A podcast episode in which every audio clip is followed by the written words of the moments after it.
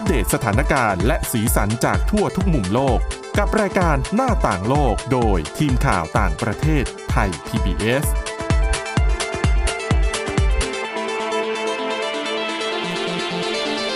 สวัสดีค่ะ คุณผู้ฟังต้อนรับเข้าสู่รายการหน้าต่างโลกค่ะ วันนี้พบกับทีมข่าวต่างประเทศนะคะของไทย PBS เช่นเคย วันนี้พบกับดิฉันสวรักษ์จากพิวัฒนากุล และคุณทิพย์ตะวันธีรนัยพงค์ค่ะ สวัสดีค่ะค่ะอะก็รายการของเรานะคะ ก็จะนำเสนอทั้งเรื่องราวข่าวสารสถานการณ์ปัจจุบันนะแล้วก็เรื่องสีสันจากทั่วทุกมุมโลกรวมถึงเรื่องราวที่น่าสนใจเป็นเทรนด์โลกเป็นเทรนด์ธุรกิจที่กำลังได้รับความนิยมอยู่ในต่างประเทศนะคะ วันนี้คุณทิพย์ตะวันดิฉันก็มีเรื่องของธุรกิจการแบ่งปันรถยนต์ใช้ร่วมกันที่เรียกว่า car sharing ค่ะ รู้สึกว่าเมืองไทยยังไม่มีเนาะอืม ยังนะ ไม่มีนะไบเมืองแชไทยร์ริงของเรามีแต่ว่าไม่ค่อยแพร่หลายในกรุงเทพอะนะคะ อ่า อย่างของโอโฟแมสีเหลืองๆปิดกิจการไปเรียบร้อยแล้วนะคะ ก็ที่ดิฉันเห็นนะคือตอนนั้นเนี่ยเขาให้บริการอยู่ตามมหาวิทยาลัย แล้วก็มีเป็นจุดค่ะๆนะอย่างร้านสะดวกซื้อ รายใหญ่เจ้าหนึ่งเนี่ยก็ยังเคยเห็นอยู่ตอนนี้ไม่มีแล้วนะคะ ทีนี้ car sharing เนี่ยหลักการมันก็คล้ายๆกับ bike sharing แต่แค่เปลี่ยนจากรถจักรยานมาเป็นรถยนต์ค่ะก็คือต้องแบบไปจอดอ่าใช้เสร็จก็ไปก็จไปอดจอดที่ที่จุดจุดจอดถูกแล้วต้องใครจะใช้รถต่ก็อเหมือนไปลงคือต้องมีลงทะเบียนไว้ก่อนแหละอ่าแล้วก็ใช่ค่ะไปเหมือนไปจ่ายเงินแล้วนำรถออกมาใช้ได้แล้วก็ไปเก็บใช่ซึ่งอันนี้ในเมืองไทยยังไม่มี เมืองไทยที่มีตอนนี้ก็เป็นคือเป็นธุรกิจเช่ารถ ใช่ก็คือเช่าทั้งวันส่ใหญ่เราก็จะเห็นแบบเช่ารถซะส่วนใหญ่นะอ่าคืออาจจะใช่มีค่ะคนขับมาพร้อมคนขับหรือว่าขับเองขับเองอะไรอย่างเงี้ยก็แล้วนะคะแต่แล้วก็ยังมี Grab แต่ Grab นี่เป็นแบบเช่าสองชั่วโมงสี่ชั่วโมงก็แล้ว แต่แต่ว่ามีคนขับให้เราก็นะเหมืคะอนกับให้บริการอ่าคนขับรถก็เช่าไปว่าต้องการเช่าเขากี่ชั่วโมงก็ว่าไป แต่ car sharing เนี่ยคือ เราไปเช่ารถตามระยะเวลาที่เราต้องการใช้เท่านั้น แล้วขับเอง นะคะ แล้วเขาก็จะหักค่าบริการตามเอ่อเวลารายชั่วโมงที่คุณอย่างนั้นใช้ใช่ใช่ไหมค่ะนะคะ และปรากฏว่าตอนนี้ค่ะ ในกรุงมอสโกของรัสเซียเนี่ยเขาขึ้นชื่อว่าเป็นเมืองหลวงแห่ง car sharing ไปเรียบร้อยแล้วนะคะ คุณทิพย์ตะวัน เพราะว่าอัตราการเติบโตของที่นี่เขาบอกว่าสูงมากๆนะคะ ก็ยกตัวอย่างนะคะ ตั้งแต่เดือนมกราคมถึงกันยายนปีที่แล้วเวลา 9 เดือนนะค่ะมีคนใช้งานเออขอมีคนใช้งาน car sharing เนี่ย เฉลี่ยวันละ30,000ครั้งสามหมื่นครั้งใช่เลยเหรอคะใช่นะคะ ซึ่งตัวเลขมันสูงมาก อันนี้เวลาแค่ 9 เดือนที่เขาสำรวจเมื่อปีที่แล้ว เมื่อเทียบกับปี 2016 ย้อนหลังไป 2 ปีก่อนหน้านี้ ทั้งปีเนี่ยมีคนใช้อ่า car sharing เนี่ย เพียงแค่ 45,000 ครั้งเท่านั้น อืมอืมนะคะ ซึ่งตัวเลขเนี่ยมันต่างกันลิบลับเลยนะคะ คือว่าแนวโน้มการใช้งานเยอะสูงมามากกขึ้นนะคะ สาเหตุมีตุก็เพราะว่ากรุงมอสโกถือว่าเป็นหนึ่งในเมืองหลวงที่การจราจรสาหัสสากันมากเทียบกับกรุงเทพแล้วๆดิฉันยังไม่เคยไปมอสโกไม่สามารถแต่คิดว่าไม่ก็สาคมารถงคาดกันแต่คิดว่าก็น่าจะเพราะว่าเป็นเมืองหลวงคนอาศัยอยู่เยอะค่ะนะคะ แล้วก็ถ้าจัดการระบบผังเมืองการจราจรไม่ดีนี่ก็เออก็คงรถติดเป็นเรื่องปกติของเมืองใหญ่อืมส่วนค่ะใหญ่อยู่แล้ว ทางการมอสโกก็เลยออกมาตรการหลายอย่างที่พยายามจะจูงใจให้คนเนี่ยเลิกใช้รถยนต์ส่วนตัว แล้วก็หันไปใช้ทางเลือกอื่น ๆ อย่างระบบขนส่งมวลชนค่ะแล้วไอ้คาแชร์ริงเนี่ยแหละค่ะ เป็นอีกอันหนึ่งที่รัฐบาลท้องถิ่น เขาสนับสนุนให้คนหันมาใช้มากขึ้นนะคะ แต่คือคนที่ทำตัว car sharing นี่เป็นรัฐบาลเองไหมคะถูกว่าจริง ๆ แล้วเป็นบริษัทเอกชนที่เหมือนกับได้รับการสนับสนุนจากรัฐบาล เป็นบริษัทเอกชนล้วนๆ มี 15 บริษัทอยู่ตอนนี้นะคะ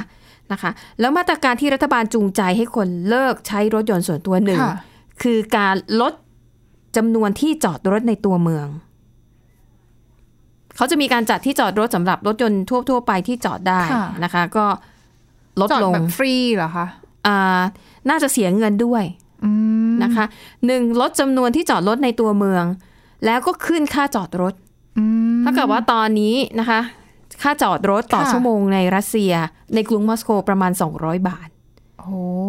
ก็เจอเข้าไปแบบนี้ก็โหดเหมือนกันเนาะจอดรถอยู่บ้านดีกว่านะคะใช่นะคะ ก็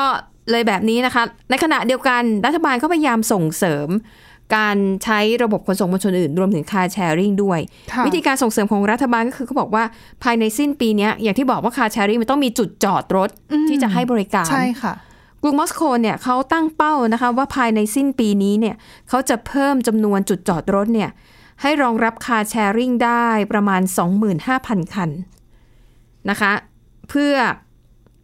ในขณะที่กรุงโตเกียวของญี่ปุ่นเนี่ยซึ่งก็ธุรกิจคาร์แชร์ริงได้รับความนิยมมาก ๆ อยู่แล้วเนี่ยมีที่จอดรถเนี่ยประมาณ 20,000 คันเท่านั้น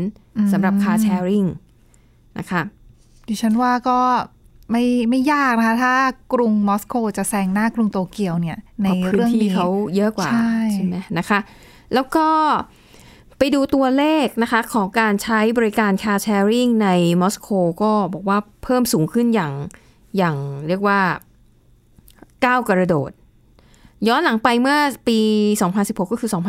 2559 ค่ะ ในปีนั้นทั้งปีเนี่ยมีคนใช้บริการ car sharing แค่ 45,000 คนเท่านั้นอืม ก็คือน้อยมากเฉลี่ย เดือนก็ไม่เท่าไหร่อืมแต่ว่าเมื่อปีที่แล้วนะคะ ผลการสำรวจตั้งแต่เดือนมกราคมจนถึงเดือนกันยายนปรากฏว่าในแต่ละวันน่ะค่ะมีคนใช้ car sharing เนี่ยอย่างน้อยสามหมื่นแต่ละแต่ละวันเนี่ยนะคะ ใช่ เยอะขนาดนั้นเลยเหรอ ค่ะ เขาคิดเป็นจำนวนครั้งนะ อ๋ออุ้ยแต่ก็เยอะอยู่ดีนะคะอืมใช่นะคะ ตัวเลขมันก้าวกระโดดมากก็เลยทำให้ เอ่อ มงกรุงมอสโกเนี่ยได้รับการเอ่อจัดอันดับนะคะว่าเป็นเมืองหลวงแห่งการทำธุรกิจ car sharing ไปเรียบร้อยแล้ว อย่างนี้บริษัทให้เช่ารถนี่ฉันคิดว่าปัดเหงื่อนะคะอืมเช่ารถธรรมดาใช่ไหมอันนี้ก็ต้องใช่ปรับตัวไง ใช่มันจะต้องปรับตัวเพราะไม่งั้นเนี่ยใช่ก็รถ รถให้เช่านี่ก็จะค่ะไม่มีลูกค้าเอานะแบบเนี้ยก็เป็นไปได้นะว่าไอ้บริษัทที่ทำธุรกิจ car sharing 15บริษัทน่าจะมีบางบางบริษัทที่ปรับตัวจากการเป็นบริษัทให้เช่ารถแบบดั้งเดิมเนี่ยเข้ามาแต่แบบร่วนี้มก็อาจจะแตกต่างจากการเช่ารถแบบปกติตรงอีกอย่างนึงก็คือค่ะเหมือนกับเช่าแล้วก็วิ่งอยู่ในกรุงมอสโกอย่างเดียวมะอืมฮึเพราะว่าค่ก็อาจจะไปใช้ต่างเมืองไม่ได้ค่ะหรือเปล่าอือฮึนะคะ แล้วก็ตอนนี้นะคะก็มีสัดส่วนนะคะ รถยนต์ที่ร่วมในธุรกิจ car sharing เนี่ยรถยนต์หนึ่งคันนะคะในกรุงมอสโกเนี่ยมีสัดส่วนเท่ากับประชากร 1,082 คนอืมซึ่งก็ยังถือว่าไม่มากค่ะถ้ามากจริงๆเนี่ยเขาบอกว่าต้องไปดูที่กรุงวอชิงตันของสหรัฐอเมริกาค่ะรถไบค์อ่ารถคาร์แชร์ริงหนึ่งคันเนี่ยเอ่อสัดส่วนต่อประชากรคือ 692 คนมคือโอกาสที่จะได้ใช้ใช้เนี่ยมีเยอะกว่านะคะอะ แล้วก็บอกว่าจริง ๆ ในรัสเซียตอนนี้การซื้อรถยนต์สักคันหนึ่งเนี่ยถือว่าถือว่าต้องเป็นคนมีเงินมากๆ แล้วก็การซื้อรถยนต์ในรัสเซียเนี่ยอีกนัยยะหนึ่งเนี่ยมันคือสัญลักษณ์ของการบ่งบอกถึงสถานะ และก็ความสำเร็จของคนคนนั้น อันนี้มันเป็น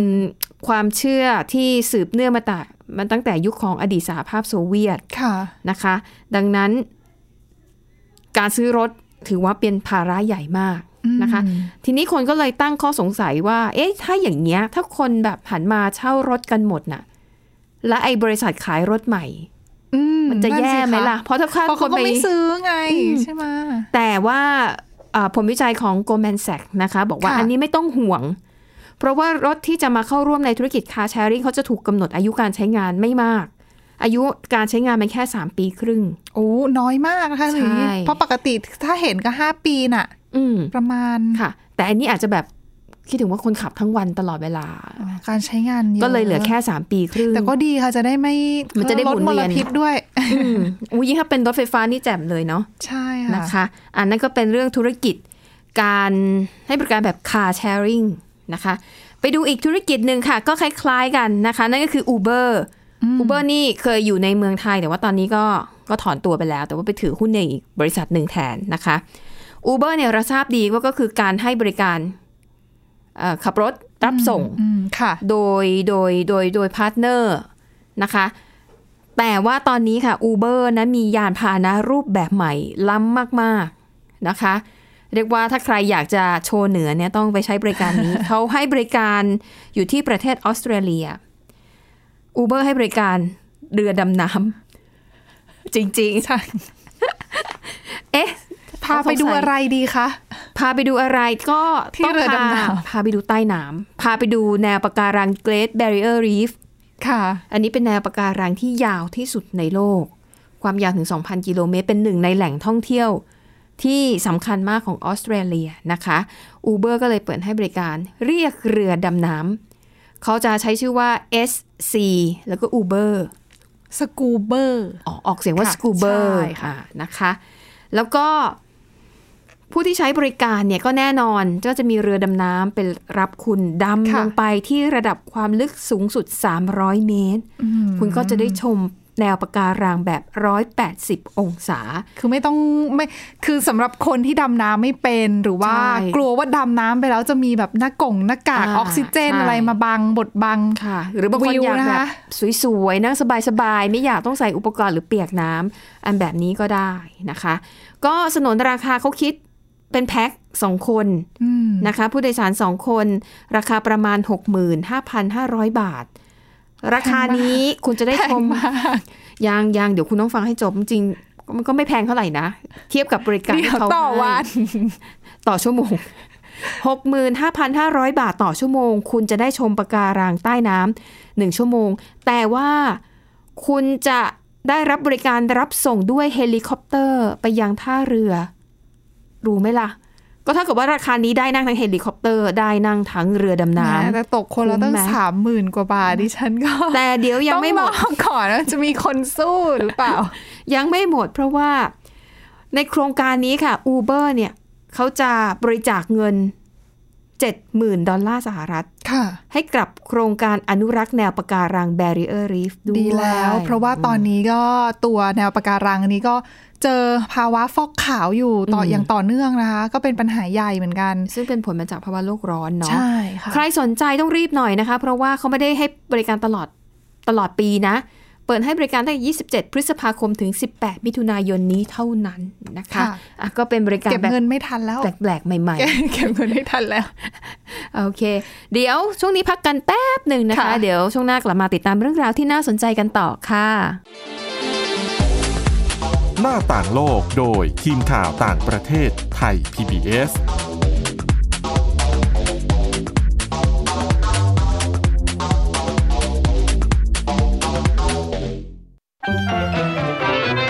สบัดจินตนาการ สนุกกับเสียง เสริมสร้างความรู้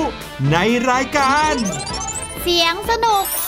ทุกวันจันทร์ถึงวันศุกร์เวลา 16 นาฬิกาถึง 17 นาฬิกา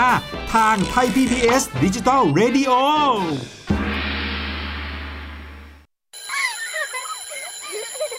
โรงเรียนเลิกแล้วกลับบ้านพร้อมกับรายการ Kids Hours โดยวัญญาชยโย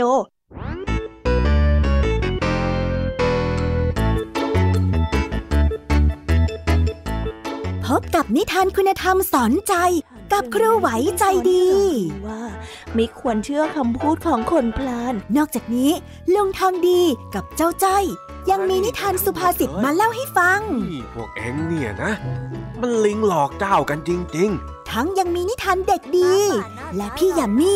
เล่านิทานสนุกสุดหันษาให้น้อง ๆ ได้ฟัง ทุกวันจันทร์ถึงศุกร์ 17 นาฬิกา ทางวิทยุไทย PBS www.thaipbsradio.com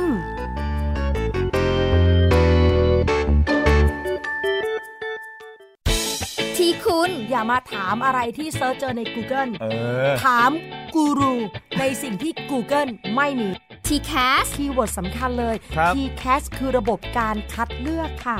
ดังนั้นถ้าเราบ่นกันเรื่องของการสอบที่ซ้ำซ้อน มันไม่ได้เกี่ยวโดยตรงกับ TCAS อ๋อ เราไปโทษ TCAS เขาไม่ได้ ไม่ได้ เพราะเขาไม่ใช่ข้อสอบ ถูกต้อง TCAS คือระบบการคัดเลือก อยากให้ฟังจะได้รู้จากกูรูด้านการศึกษา โดยนัทยาเพชรวัฒนา และวรเกียดนิ่มมาก ในรายการทีคุณ TCAS ทุกวันเสาร์ 16 นาฬิกา ทางไทย PBS Digital Radio ฟังสดหรือย้อนหลังทางแอปพลิเคชันไทย PBS Radio และ w w w t h a i PBS Radio com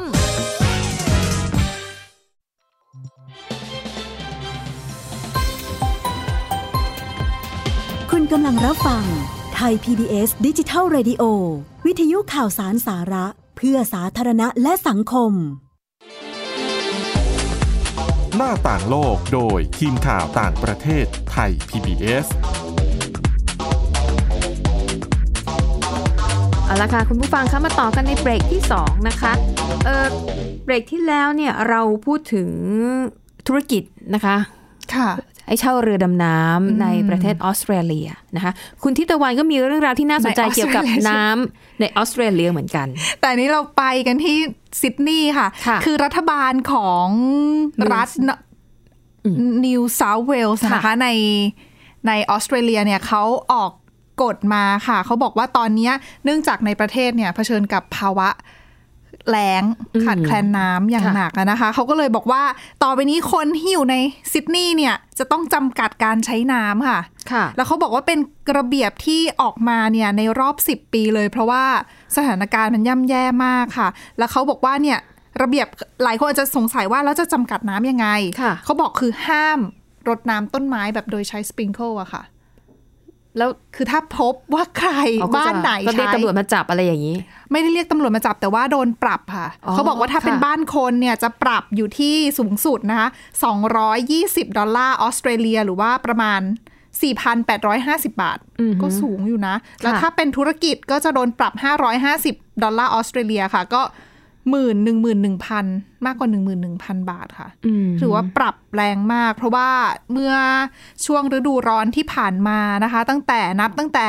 เมื่อเดือนธันวาคมปีที่แล้วต่อเนื่องค่ะจนถึงเดือนกุมภาพันธ์ที่ผ่านมาเนี่ยออสเตรเลียเผชิญกับฤดูร้อนที่ถือว่าร้อนมากที่สุดในประวัติศาสตร์อืมก็ต้องบริหารจัดการน้ำให้ดีค่ะ แต่ว่าคือหลายคนก็บอกไม่ได้นะคะ ว่าสรุปแล้วมาตรการการจำกัดการใช้น้ำค่ะในซิดนีย์เนี่ย จะมีไปจนถึงเมื่อไหร่ เพราะว่าเขาบอกว่าอย่างหลายเมืองในออสเตรเลียเนี่ยที่เป็นเมืองใหญ่ๆเนี่ยก็เคยจำกำหนดเพดานการใช้น้ำของแต่ละบ้านในพื้นที่นั้นค่ะๆแล้วบางที่เนี่ยเขาบอกว่าจำกัดนานเป็น10บสปีก็มีอืมคืออมเหมือนปัญหายังคงมีอยู่ แล้วก็ทับถมกันมาเขาก็เลยเหมือนยังไม่ประกาศยกเลิกว่าจะให้ยกเลิกเมื่อไหร่ อันนี้ก็ต้องรอดูต่อไปค่ะว่าที่ซิดนีย์เนี่ยสรุปแล้วตัวรัฐบาลท้องถิ่นในรัฐนิวเซาท์เวลเนี่ยจะ ยกเลิกมาตรการนี้เมื่อไหร่ เพราะว่าอย่างน้อยก็ซิดนีย์เป็นเมืองท่องเที่ยวนะคะค่ะก็ถ้าจำกัดน้ำบางที สวนไม่สวยหรือว่าบ้านเมืองไม่สวยอืมอาจจะค่ะส่งผลกระทบต่อการท่องเที่ยวหรือเปล่า ซึ่งไอ้นโยบายแบบนี้เนี่ยใน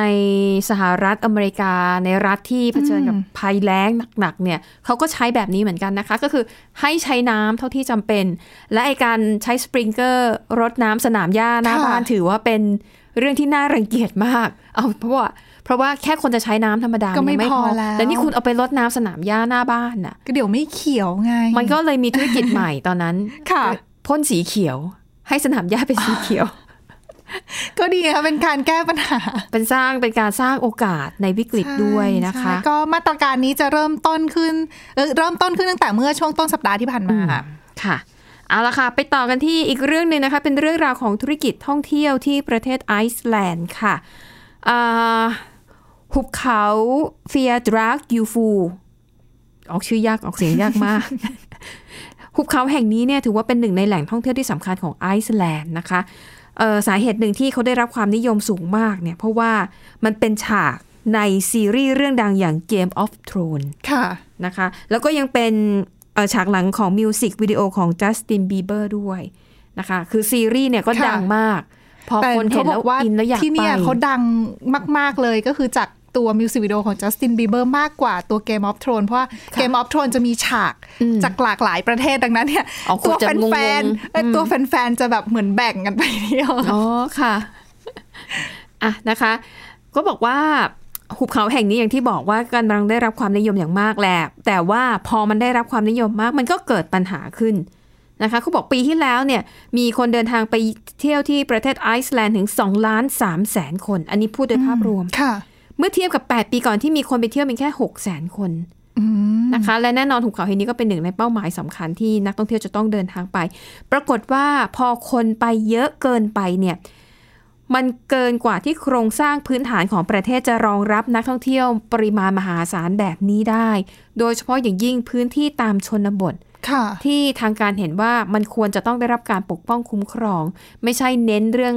การท่องเที่ยวเพียงปอย่างริมาณเดียวใช่ไหมเออมันค่ะอาจไปทำลายสิ่งแวดล้อม ล่าสุดนะคะเอ่อเจ้าหน้าที่ของอุทยานหุบเขาฟยาดรากยูฟูแห่งนี้ก็เลยประกาศปิด อุทยานปิดหุบเขาเนี่ยชั่วคราวนะคะเพื่อที่จะรักฟื้นษาฟูอย่างนั้นใช่ไหมอ่าคะใช่ฟื้นฟูสิ่งแวดล้อมนะคะ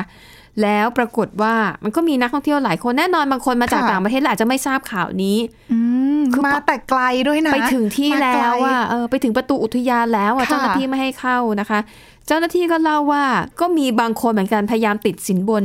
เจ้าหน้าที่มีว่าด้วยมีนะคะอ่ายกตัวอย่าง นะคะอ่าสิ่งที่นักท่องเที่ยวเสนอให้กับเจ้าหน้าที่เนี่ยเพื่อแลกกับการให้เขาได้เข้าไปเที่ยวข้างใน อย่างเช่น การอ่าอาหารค่ะของกินคือเป็นจากประเทศนั้นๆที่นักท่องเที่ยวไปยืนซื้อคือพกอาหารของประเทศใช่ตัวเองไปแล้วก็เจ้าหน้าที่ใช่เอาไหมเอาเดี๋ยวไหมขอนะขอเข้าไปเออหน่อยอะไรอย่างได้ไหมนะคะ แล้วก็มีบางรายนะคะ ถึงขั้นเสนอเงินค่ะอ่าก็ติดสินบนนั่นแหละนะคะ แต่มีเจ้าหน้าที่อุทยานคนหนึ่งค่ะเขาบอกว่าเธอได้รับการเสนอว่า ถ้าเธอยอมเปิดอุทยานให้นักท่องเที่ยวเข้าไปเที่ยวฟรีเนี่ยเอ้ยไม่ใช่เข้าไปดูข้างในเนี่ยอ่าเดี๋ยวเขาจะซื้อตั๋วเครื่องบินเดินทางไปดูประเทศดูไบให้เจ้าหน้าที่คนนั้น ก็เรียกว่าติดสินบนกันขนาดนั้นเลยเหรอแบบหนักมาก คนนี้น่าจะเป็นเศรษฐีอะไรอย่างเงี้ยคืออุตส่าห์บินมาสักไกลใช่แล้วนะคะก็อยู่ข้างหน้าแค่เนี้ยเขาปิดเข้าไปไม่ให้ไม่ได้เข้าก็นะคะค่ะน่าเจ็บใจนะบางทีค่ะ ก็ อันนี้แหละก็เป็นอีกอาตัวอย่างหนึ่งนะคะ ที่สะท้อนให้เห็นถึงความต้องการที่จะรักษาสิ่งแวดล้อมของประเทศไอซ์แลนด์นะคะ และอย่างที่คุณทิตวันบอกว่าหลังจากที่มิวสิกวิดีโอของจัสตินบีเบอร์ค่ะเผยแพร่ทาง YouTube นะคะ มีคนเดินทางมาเยี่ยมชมหุบเขาแห่งนี้มากกว่า 1 ล้านคนนะคะดิฉันต้องไปดูแล้ว ดิฉันยังไม่เคยเห็น สวยค่ะสวยฉันเคยเห็นแล้วนะคะสวยจริงอะเดี๋ยวบรรยายนะคะอ่าในเนื้อข่าวเนี่ยบรรยายว่าเพลงของบีเบอร์เนี่ยคือเป็นภาพที่บีเบอร์เนี่ยเดินเหยียบขึ้นไปบนพืช แล้วก็อาบน้ำในแม่น้ำเย็นเฉียบ ภายใต้กำแพงของหุบเขา คลิปนี้มีคนรับชมมากกว่า 440 ล้านครั้งบน YouTube นะคะด้านรัฐมนตรีว่าการกระทรวงสิ่งแวดล้อมก็บอกว่า เอ๊ะจริง ๆ เราจะมาตำหนิว่าเป็นเพราะจัสตินบีเบอร์ๆไม่ได้ มันก็ใช่หไม่ได้ไง มองในแง่ดีค่ะ คนมาเที่ยวมากขึ้นรายได้เข้าประเทศมากขึ้นนะเพียงคะแต่ว่าดิฉันว่าก็ต้องจำกัดอะไร คือมีระเบียบใช่คือเจ้าของสถานที่นี่แหละอืมต้องคุมเข้มค่ะแต่ว่ารัฐมนตรีเอ่อสิ่งแวดล้อมของไอซ์แลนด์นี่ก็พูดติงติงๆเหมือนกันนะว่าเออเขาวหน้าเขาวหลังเนี่ย ใครก็ตามที่มีชื่อเสียงโด่งดังเนี่ย เวลาจะทำอะไรค่ะช่วยพิจารณาถึงผลกระทบของสิ่งที่ แต่เขาจะไปกิดตมมถ่ายด้วยที่นี่ได้เขาต้องขอ แปลกเนาะเออต้องอนุญาตอยู่แล้วขออนุญาตแล้วนะเออนี่จะไปว่าจัสตินบีเบอร์จริง ๆอะควรก็ก็ควรที่จะดีใจแหละว่าค่ะว่าไปช่วยโปรโมทช่วยโฆษณาใช่แต่ว่านะคะก็นะค่ะก็ต้องมีระเบียบมีมาตรการอะไรมาอืมนะคะรองรับอย่างเช่นจำกัดจำนวนนักท่องเที่ยว หรือว่าไม่ใช่ปิดอุทยานค่ะเป็นช่วงๆ เพื่อให้ธรรมชาตินั้นได้ฟื้นฟูตัวเองนะคะ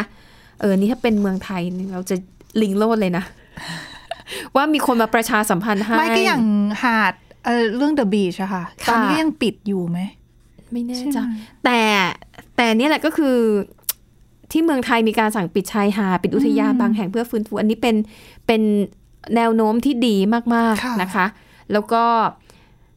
อันนี้ก็จะเห็นแสดงให้เห็นแล้วว่าบางทีการอืมบางทีเราก็ต้องยอมละทิ้งเงินหรือว่าใช่รายต้องได้ปิดให้เขาต่งๆฟื้นฟูตัวเองอะนะคะใช่เพราะว่าถ้มนุษย์ยังเข้าไปอยู่ก็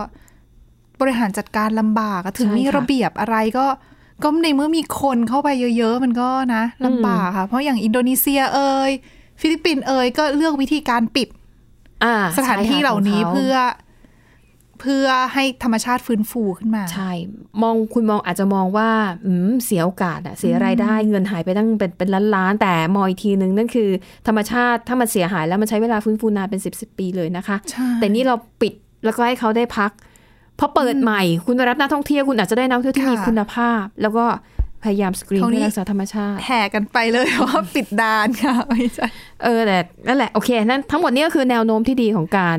อ่ารักษาสิ่งแวดล้อมควบคู่ไปกับการส่งเสริมค่ะการท่องเที่ยวของประเทศตัวเองนะคะอะและทั้งหมดนี้ก็คือเรื่องราวในรายการหน้าต่างโลกค่ะ ขอบคุณคุณผู้ฟังสำหรับการติดตามนะคะ ก็สามารถติดตามรายการหน้าต่างโลกได้นะคะ ทุกวันจันทร์ถึงวันศุกร์ เวลา 11นาฬิกาถึง 11นาฬิกา30 นาทีค่ะ ทางไทย PBS Digital Radio